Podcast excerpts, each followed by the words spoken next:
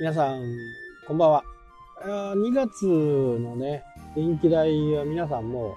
1月使った分の電気代、来ましたかね？若干安くなってますよね。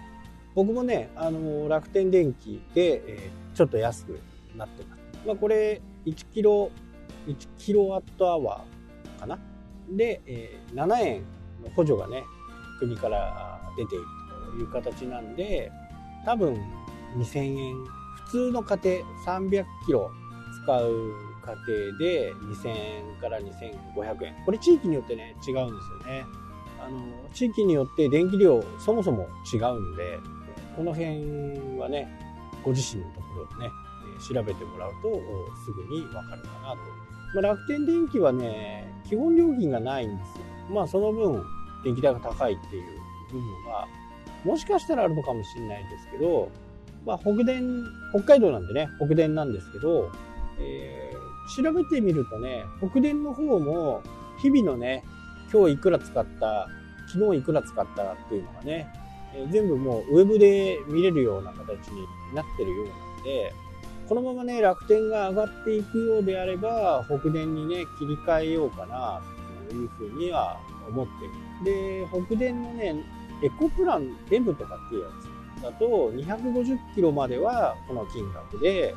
250キロから超えた部分はこの金額ですよっていうようなね、まあ、そういったちょっとした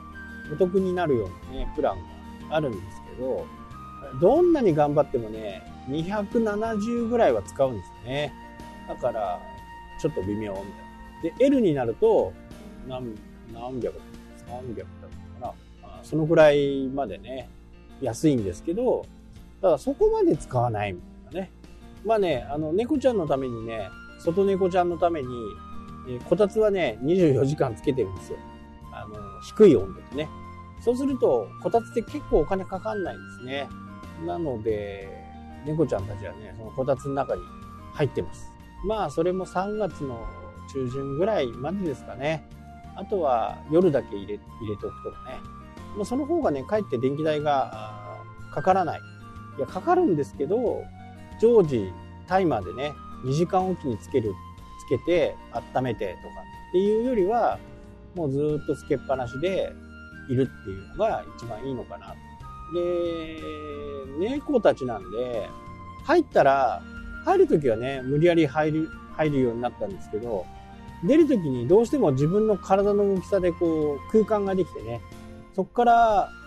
熱が逃げてしまうということもあるんで、まあ、この辺ちょっと改良が必要かなと。まあ、とはいえね、あと1ヶ月半ぐらいなんで、まあ、これが終わればね、またちょっと安くなるのかな。といってもね、10キロ使わないと思うんですよね。こたつだけで。まあ、寒い思いをするぐらいであればね、そのぐらいは私が頑張って支払いしましょうというで、またね、6月から北海道は電気代が最大30%ぐらい上がるというふうなことが言われてますね。まあ、上がると思います。言われていますというかね。で、国の補助はね、9月まであるんですね。9月まで、えー、7円。で、10月が3.5円。なので、えー、6月ぐらいになると通常の料金ぐらいに戻って値引きのないね価格ぐらいで相殺されちゃうのかな。とでそこからあ本格的に上がるのが10月11月という形ですかね。で僕ね見ててねなんかちょっと気持ち悪いなって思ったのがこう電気代上がってねそれはみんな嫌ですよ。生活する上でね。やっぱりそういうランニングコストが上がるっていうのは勘弁してほしいというのはね、当たり前ですね。で、札幌市の方の市営住宅でもね、オール電化の家があると。これね、ニュースを見たんですけど、これね、家賃よりね、電気代の方が高くなっちゃうんですって。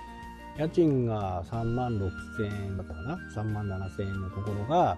もう電気代だけがね、電気代だけでも4万7千円ぐらい。で、年金でね、生活している人たちが10万そこそこの年金で4万7もうどうすりゃいいんだみたいなね、まあ、オール電化の市営住宅なんでねまあしょうがないっちゃしょうがないね。まなかなかね、このオール電化っていう部分はま、やっぱりリスクヘッジはできてませんよね。でも一戸建てとかの場合だったら、灯油のストーブ持ってきたりね、いろいろ対策はできるとは思うんですけど、全てが電気っていうのはね、なかなか難しいかな。うちはガスも使ってないですね。ガス使ってないで電気している。なので、電気代はちょっと高い、まあなんか調理をしたりね、する時も、ガス代の分が電気に変わってる。なかなか電気代もそこそこ使ってるかなというとまあ何が気持ち悪いって、そうやってみんながね、今困っている。みんなが困ってるっていうか自分が困っている。で、その中で、ね、早く原発回せという SNS の声がね、あるんですよね。だから自分に降りかかったら、そうやって原発回せとかね、原発回して電気代を安くする。まあ、これはね、僕はちょっと全然納得いかないんですよね。大きな事故があって、原発に対しての問題意識、危機管理、そういったものができてない中で、泊原発っていうところは、もう全くね、調査が進んでないんですね。調査というか、北電の意識がね、進んでなくて、これね、原子力管理委員会だったかな？そこからね、注意を何度も受けてるんですね。早く改善の措置を出せと。それでも、